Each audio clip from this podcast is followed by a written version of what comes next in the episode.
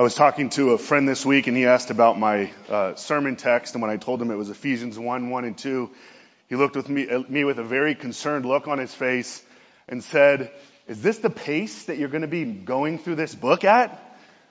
And I assured him, and will assure you, that no, that's not the pace. Uh, this this sermon will be an introductory sermon to the to the Epistle of Ephesians, and we will be picking up our pace next week. With that said, our sermon text this morning is Ephesians one, verses one and two. These are the very words of God. "Paul, an apostle of Jesus Christ by the will of God, to the saints who are in Ephesus and faithful in Christ Jesus, grace to you and peace from God our Father and the Lord Jesus Christ." Let's pray. Our great God and Father, we give you thanks for your word. We give you thanks that your word is living and active, that it cuts us to the piercing of joint and marrow and makes us new. We thank you for this wonderful epistle. We pray that you would take this, these words that were written so long ago and make them new to us today. Teach us and instruct us by the power of your Holy Spirit. We ask these things through Christ our Lord. Amen. Well, the great Anglican pastor and theologian John Stott wrote a commentary on the book of Ephesians, and in his preface, he introduces us to this epistle with great precision and clarity. He says this: "One of our chief evangelical blind spots has been to overlook the central importance of the church. We tend to proclaim individual salvation without moving on to the saved community. We emphasize that Christ died for us to redeem us from all iniquity, rather than to purify himself for himself a people of his own. We think of ourselves more as Christians than as churchmen, and our message is more good news of a new life than of a new society." He goes on, "Nobody can emerge from a careful reading of Paul's letter to the Ephesians with a privatized gospel. Ephesians is the gospel of the church. It sets forth God's eternal purpose to create, through Jesus Christ, a new society, which stands out in bright relief against the somber background of the old world.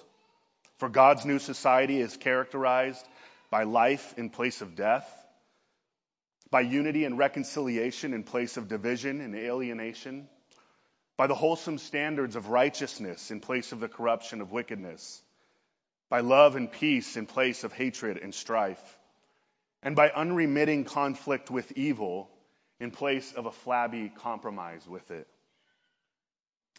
The common way that we talk about salvation and the gospel in our day is as if we're an earthly people destined for heaven. But in the in, the, in reality, the gospel makes us a heavenly people destined for earth, and the church is the place on earth where heaven is realized. We are indeed a people who pray, "Thy kingdom come and thy will be done on earth as it is in heaven." We've titled this sermon series, Ephesians, God's Charter to the Church. There's several reasons for this. One of the unique features of the Epistle of Ephesians is that there's no glaring problem that Paul is addressing, as he is in most of his other epistles. In First Corinthians, it's division. In Galatians, it's the Judaizers and their false gospel of the church. In Colossians, it's worldly philosophy and asceticism. In Thessalonians, it's false teaching. And on we can go. But in Ephesians, there are no warnings and there's no glaring pastoral concerns. And in this way, it's uniquely generic, and it gives off the impression that this is Paul writing with no distracting circumstances, just able to give a clear, deep, pastoral, and glorious exposition of the gospel of the Lord Jesus. It's likely that this epistle was written to Ephesus because of its importance and centrality to, to this region in Asia Minor in the first century, and then it was circulated from there among the other churches of the region. Second, an exposition of the gospel of the Lord Jesus is just as much an explanation of the gospel of the church. For Paul and the rest of Scripture, it's inconceivable to understand the gospel in the strictly individualistic sense that we commonly think about it today. We tend to think that the gospel is mainly about my individual salvation, how Jesus died for me and how I get to heaven rather than hell when I die. And if we go beyond that, it's about my spiritual growth, how I'm being fed. Now, that's not those, those things aren't important or true. It's just that they've taken central stage to the, the neglect of the real star of the show, which is the church and the realm in which all of those things take place. He exhorts them as a body of believers, and he wants to see themselves as though who, those who have been called collectively into something so new and so glorious that it reshapes everything about their lives. For Paul, the entirety of salvation is rooted in and flows out of our union with Christ. And union with Christ is union with the whole Christ, head and body. You can't have one without the other. Listen to what Paul says in First Corinthians twelve twelve. For just as the body is one and has many members, and all the members of the body, though many, are one body, so it is with Christ. Third, Ephesians is not only robust and exhaustive, it is a glorious epistle. Throughout the entire history of the church, Ephesians has held its rightful prominent authority for its beauty and its depth. It's one of the most attested and quoted by, uh, books of the Bible by the early church fathers. It's been regarded by various prominent theologians as, quote, the crown of Saint Paul's writings and the queen of the epistles. It was John Calvin's favorite book of the Bible, and the Scottish reformer John Knox asked for Calvin's sermons on Ephesians to be read to him on his deathbed. The great Puritan theologian Thomas Goodwin, who wrote over nine hundred pages of commentary on just the first two chapters, said this about Ephesians. It has been esteemed among the choicest of epistles and is accordingly placed in the midst of Paul's letters, as the most sparkling gem is in, the, in a setting of many jewels. A more recent commentator called it the quintessence of Paulinism. And N T Wright compared it to the London Eye. Faithful Brit he is, as a breathtaking view of the entire landscape of the gospel. Another great British p- preacher, Doctor Martin Lloyd-Jones, remarked, there is nothing more sublime in the whole range of Scripture than the epistle to the Ephesians. I'll trust that your appetite is wet. Lastly, before we get into the text itself, I want to reiterate the main themes of this epistle. I've stated a couple already, but I want to make them explicit. First, union with Christ. Get ready to hear that phrase a lot. This, epi- this epistle offers such a penetrating examination of the gospel because Paul roots everything in the heart of the gospel, which is our union with Christ. Second, the Trinity. It can be tempting to think about the Trinity as if it's a, a, a, a topic that we study in our theology textbooks. But for Paul, the gospel is incomprehensible without understanding how each member of the Trinity works together for our salvation.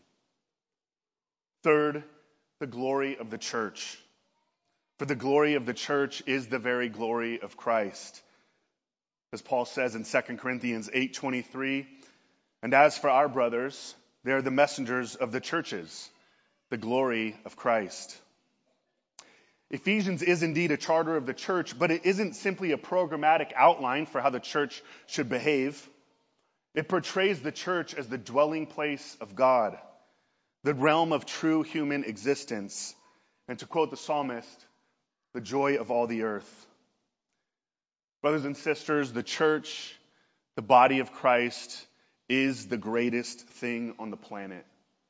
And my hope and prayer is that as we work our way through this letter, we'll see how these things fit together and deepen our love for our triune God and for one another. With that said, let's get into the text by looking at the first word, Paul. It was once asked about Israel's first king, is Saul also among the prophets? Well, the inhabitants of Asia Minor, especially in Jerusalem and Tarsus in the first century, surely would have wondered, Is Saul also among the apostles? Remember, this is the same Saul who stood by holding the coats of those who were stoning Stephen. The one who, Luke tells us in Acts eight, approved of Stephen's execution and himself was ravaging the church and entering house after house, dragging off men and women and committing them to prison. The same Saul who was breathing threats and murder against the disciples of the Lord and even asked the high priest for, for permission to bring any and all Christians bound to Jerusalem, as Luke tells us in Acts nine. And it's the same Saul who was on his way to persecute those believers who was stopped dead in his tracks and blinded. The same Saul who was pursued by the Lord Jesus through Ananias, who laid his hands on Saul, and when he did, scales fell from his eyes and he could see again. And he was baptized and strengthened. The, the change of his name from Saul to Paul has a natural explanation, Saul being his Jewish name and Paul being his Roman name. And we know that countries would often give names to its citizens that would match its language and its culture. We see an example of this with Daniel and his three friends when they're in Babylon. But regardless of the historical reason, what's most important to keep in mind is that that old man Saul was put to death in that baptism. And the new man Paul came out of those waters who, quote, immediately proclaimed Jesus in the synagogue, saying, "He is the Son of God," as Luke tells us in Acts nine twenty. The fact that scales fell from his eyes also has a natural and common explanation of someone being cured from blindness. However, we shouldn't miss the hint of a serpentine presence with the mention of scales. This accuser of the brethren has now been made an ambassador of the king. And the one who had his scaly eyes opened would soon be sent to the Gentiles to, quote, open their eyes so that they may turn from the power of darkness to light and from the power of Satan to God. Acts twenty-six seventeen. Paul stands as a perennial memorial for the church and her response to her enemies. We pray for our enemies first and foremost because there have been, there have been many Saul turned Pauls since this one. And we never know who may be next. But he's also a testimony to the resurrecting power of one word of the Lord Jesus. When Jesus' friend Lazarus was dead in the tomb, what was needed to bring him back to life? One word, Lazarus. When Mary's in the garden on the morning of the resurrection, unaware of the true identity of the gardener, what's needed for her to recognize him? One word, Mary. And when Saul is hell-bent on murdering Christ's people, what's needed to transform him into an apostle? One word, Saul. He stands as a living testimony to the personal, sovereign love of the Lord who creates and recreates with but a word. Well, I've spent far more time on Paul's introduction of himself than he would likely feel comfortable with, because Paul is quick to get to what shapes his identity more than anything else, and that's his relation to the Lord Jesus. He is Paul, an apostle of Christ Jesus by the will of God. The most basic meaning of apostle is sent one, but it's not simply a messenger who's merely relaying a message. An apostle carries the weight and the authority of the one sending. A messenger might proclaim to a people the good news of a victory of a war, but an apostle would come as an ambassador of the king, bearing his authority and message about how that victory changes your relationship to the new king, to the land, and to the people of the land. The office of, of apostle stands as the first and highest office in the church of Christ, as Paul explains in First Corinthians twelve twenty-eight. And God has appointed in the church first apostles. The reason for this is that the nature of apostleship was foundational in the early church. Together with the prophets of old, they formed the foundation of the church. Ephesians two nineteen and twenty. So then you are no longer strangers and aliens, but you are fellow citizens with the saints and members of the household of God, built on the foundation of the apostles and the prophets, Christ Jesus himself being the cornerstone, in whom the whole structure, being joined together, grows into a holy temple in the Lord. Notice how the structure is formed. The apostles and the prophets are the foundation. The prophets witness before Christ to his coming in the future, while the apostles bear witness about Jesus himself with their own eyes, and that Jesus sends them out to testify that he is the Christ about whom the prophets were speaking. The prophets came first historically, but now the order is switched, with the apostles having borne witness with their own eyes.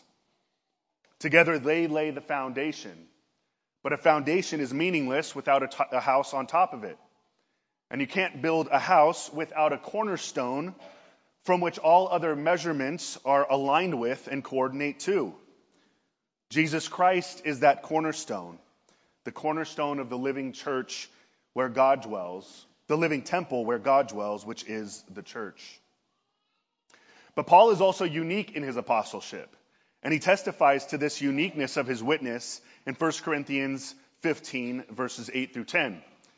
And if you remember, this is where Paul is listing the first witnesses of the resurrected Christ. And after he lists the hundreds of people that Christ uh, appeared to after rising from the dead, including the apostles, he says of himself, "Last of all, as to one untimely born, he also appeared to me. For I am the least of the apostles, unworthy to be called an apostle, because I persecuted the church of God. But by the grace of God, I am what I am, and his grace towards me was not in vain." Paul has no problem referring to himself as unworthy and untimely born, because whatever he is, he is by the grace of God. And so it is with each one of us. It's precisely because Paul was such an unworthy recipient of God's grace that grace comes to be the defining feature of his own self-understanding. And of course, the grace of God to call such, such an unworthy man is ultimately rooted in the will of God, which Paul includes in his defense of his calling and apostleship. Well, now that Paul has introduced himself, he turns to his audience, to the saints who are in Ephesus and faithful in Christ Jesus. Paul addresses his audience with a common title he uses for Christians, saints. And these are the ones particularly that live in Ephesus. The city of Ephesus has an interesting history. The ruins of this ancient city lie on the west coast of modern-day Turkey, several miles from the Aegean Sea. And from the sixth to the second century B C, it was ruled at various times by the Lydian, Persian, Greek, Egyptian, and Seleucid empires.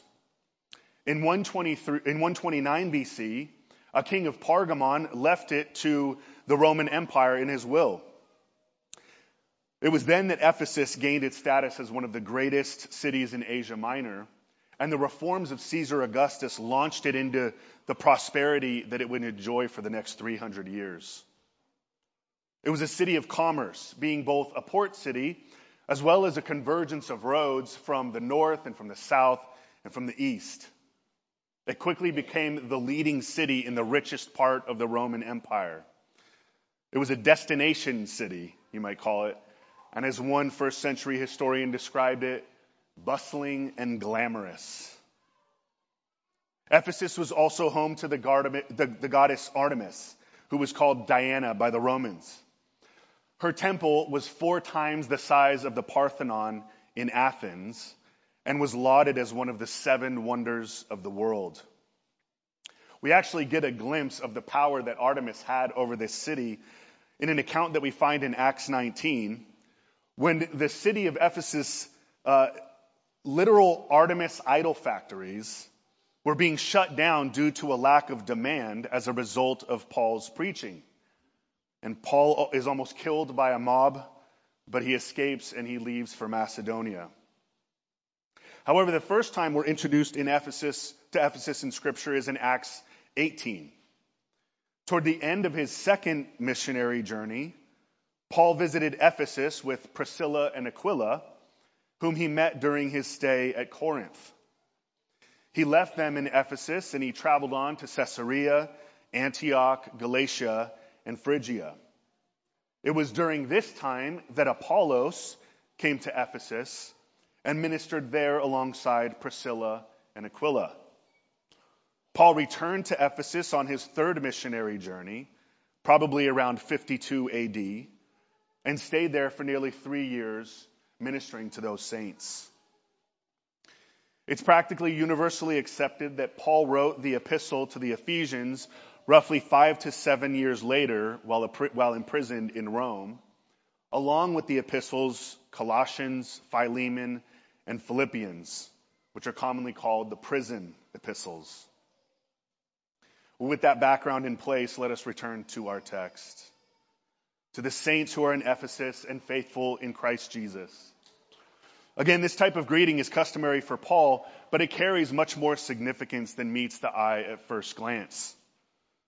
First, Paul calls them saints. The word saints simply means holy ones. Now, when we hear the word holy, we tend to automatically think about personal piety. But that's more of an outworking of the more objective meaning of this word. In Scripture, to be holy is to be set apart by God for his good and holy purposes. And in this way, the items used for worship in the temple, such as bowls or cups or other utensils, would be described as holy. Becoming holy is first and foremost a passive act where someone is or something is acted upon.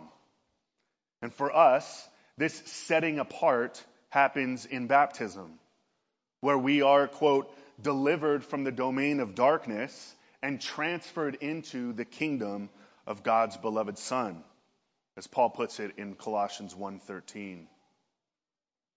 Notice that Paul doesn't see sainthood as a special class of Christian citizens who can only be called saints after a long life of Christian service and completing a saintly checklist.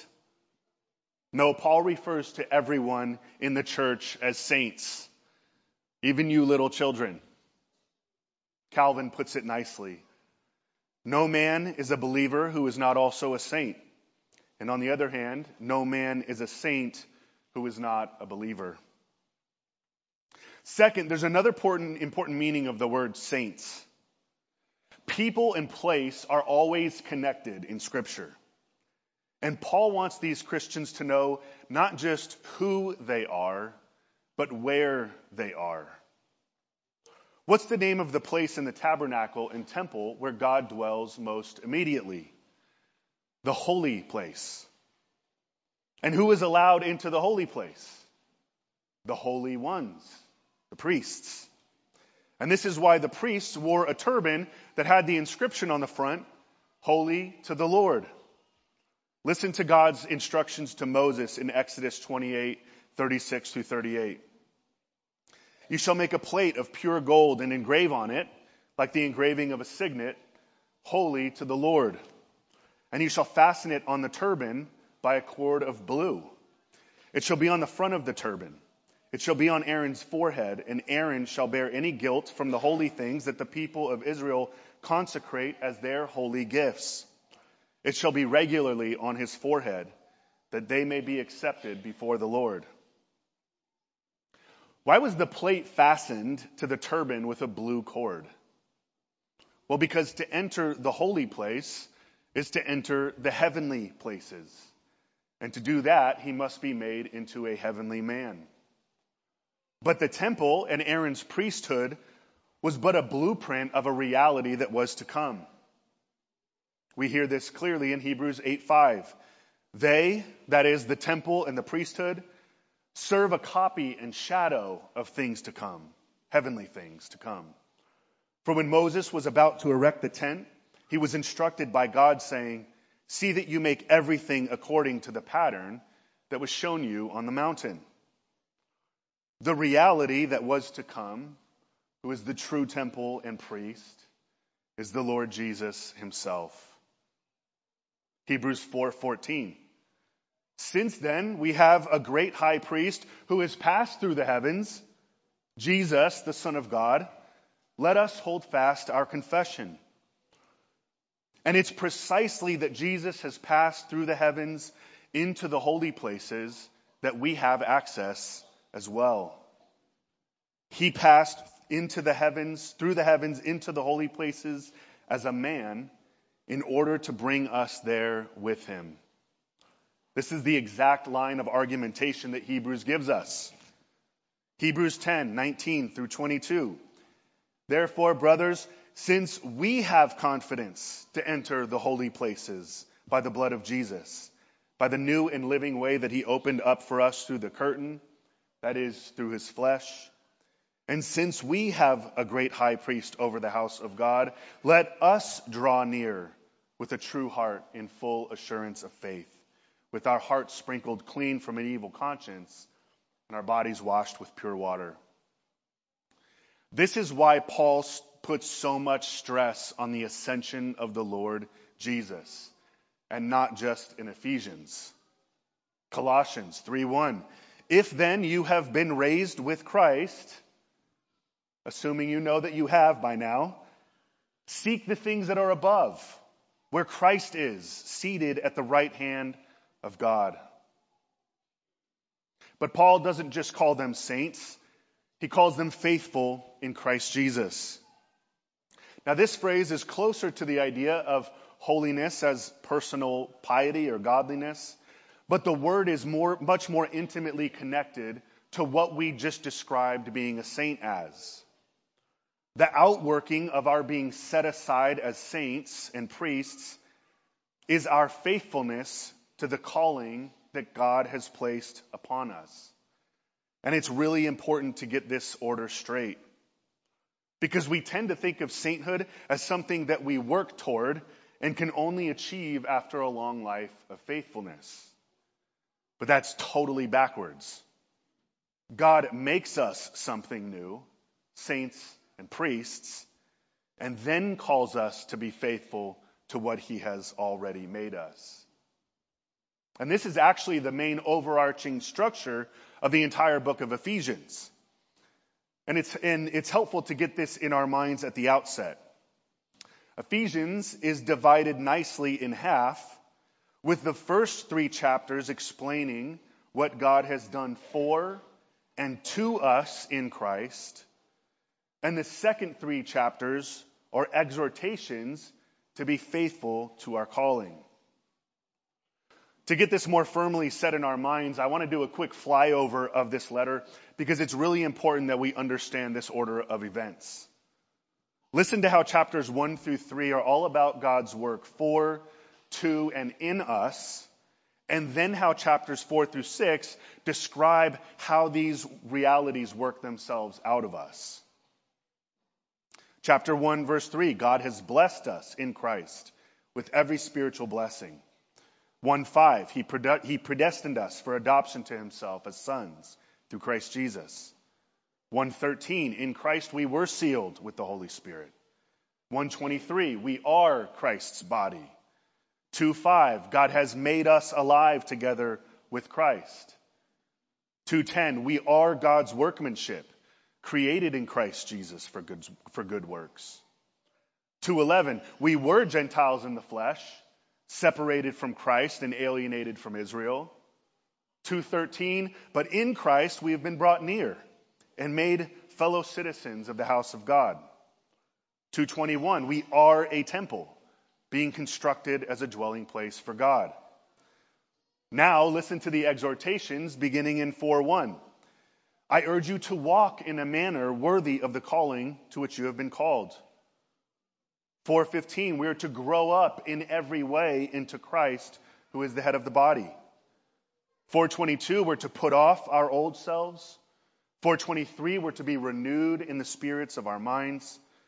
four twenty-four, we're to put on the new self, which is Christ. five one, be imitators of God. five eight, walk as children of light. six eleven, put on the whole armor of God. six eighteen, pray at all times in the Spirit. Again, to summarize, Paul moves from what we were to the new creation that God has made us, and then he tells us to act in accordance with that reality. And that reality is summed up in the two beautiful words, in Christ. Brothers and sisters, our union with Christ through the bond of the Holy Spirit is everything. It undergirds Paul's entire theological system, not just in Ephesians, but in every epistle that he writes. The glorious story and reality of the Lord Jesus becomes our story and reality. When believers come into union with Christ, they are imprinted with all the benefits that Christ possessed at his resurrection and ascension. This is the full gospel, full stop. And this is the foundational principle for what Paul, for Paul and what he wants these Ephesian Christians and what we need to grasp. Because this is the foundation of all Christian life and worship. Luther describes sin as a turning inward into ourselves. The gracious gift of faith that God sovereignly gives us turns us outward toward another and his indwelling presence. And in him, we're turned outward even further toward one another. This is how one author describes how union with Christ should shape our moral understanding. Jesus Christ is not represented simply as the one through whom we have forgiveness, or even as the one by whom the moral life is exemplified, but as the one in whom the life of discipleship takes place. Christ himself is present in the life of the disciple as the principal moral agent. We are not simply saved by him, nor do we merely follow after him. Those, those things continue to be true, but we participate in him. And of course, all of this is possible because of the bond that we have with him through the Holy Spirit, whose entire aim is to work out of us Christ's own righteousness. Well, Paul concludes his prologue with a blessing to these Ephesians, which has already been extended to us here this morning. Grace to you and peace from God our Father and from the Lord Jesus Christ. Paul's blessing to the church begins where all blessing begins. Grace. Grace is the kindness and mercy of God towards his people. Grace is the unmerited favor to the ungodly, the enemy, and the dead. We tend to speak about grace as if it's a thing, like a substance, but it's not. Grace is his kindness and his loving disposition towards us. It's his willingness to, to love the unlovely and to give himself to them fully, which he has done in giving us his, his son. Peace speaks to the social character of the community that's marked by grace. Peace is the shalom that Pastor Allen preached about several weeks ago, the good life, which is the life that Scripture extends out to us and invites us into, life in the covenant body of Christ.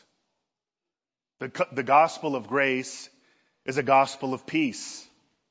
Peace with God the Father, in union with God the Son, through the indwelling of God the Holy Spirit. And peace with one another as adopted children of the Father, as members of the Son's body, and those united together through the bond of the Holy Spirit. The perfect peace of our triune God becomes our perfect peace. Thinking again in terms of context and structure, from a broad sense, we might see the first three chapters as the gospel of grace and the second three chapters as the gospel of peace, which is actually what Paul calls it in Ephesians six fifteen. Paul ends his epistle with a reverse benediction, peace and then grace, creating a chiasm that reinforces that the way in which we live together in love and peace is all rooted in the gospel of grace. Paul will go to great lengths through this epistle to, ch- to show that the church is the true Israel, and as such retains the substance of what was there all along and offered to them. This blessing should recall to us an earlier blessing that we find in Scripture. In Numbers chapter six, verses twenty-four through twenty-six, Aaron is instructed to bless Israel with the following benediction. The Lord bless you and keep you. The Lord make his face to shine upon you and be gracious to you. The Lord lift up his countenance upon you and give you peace.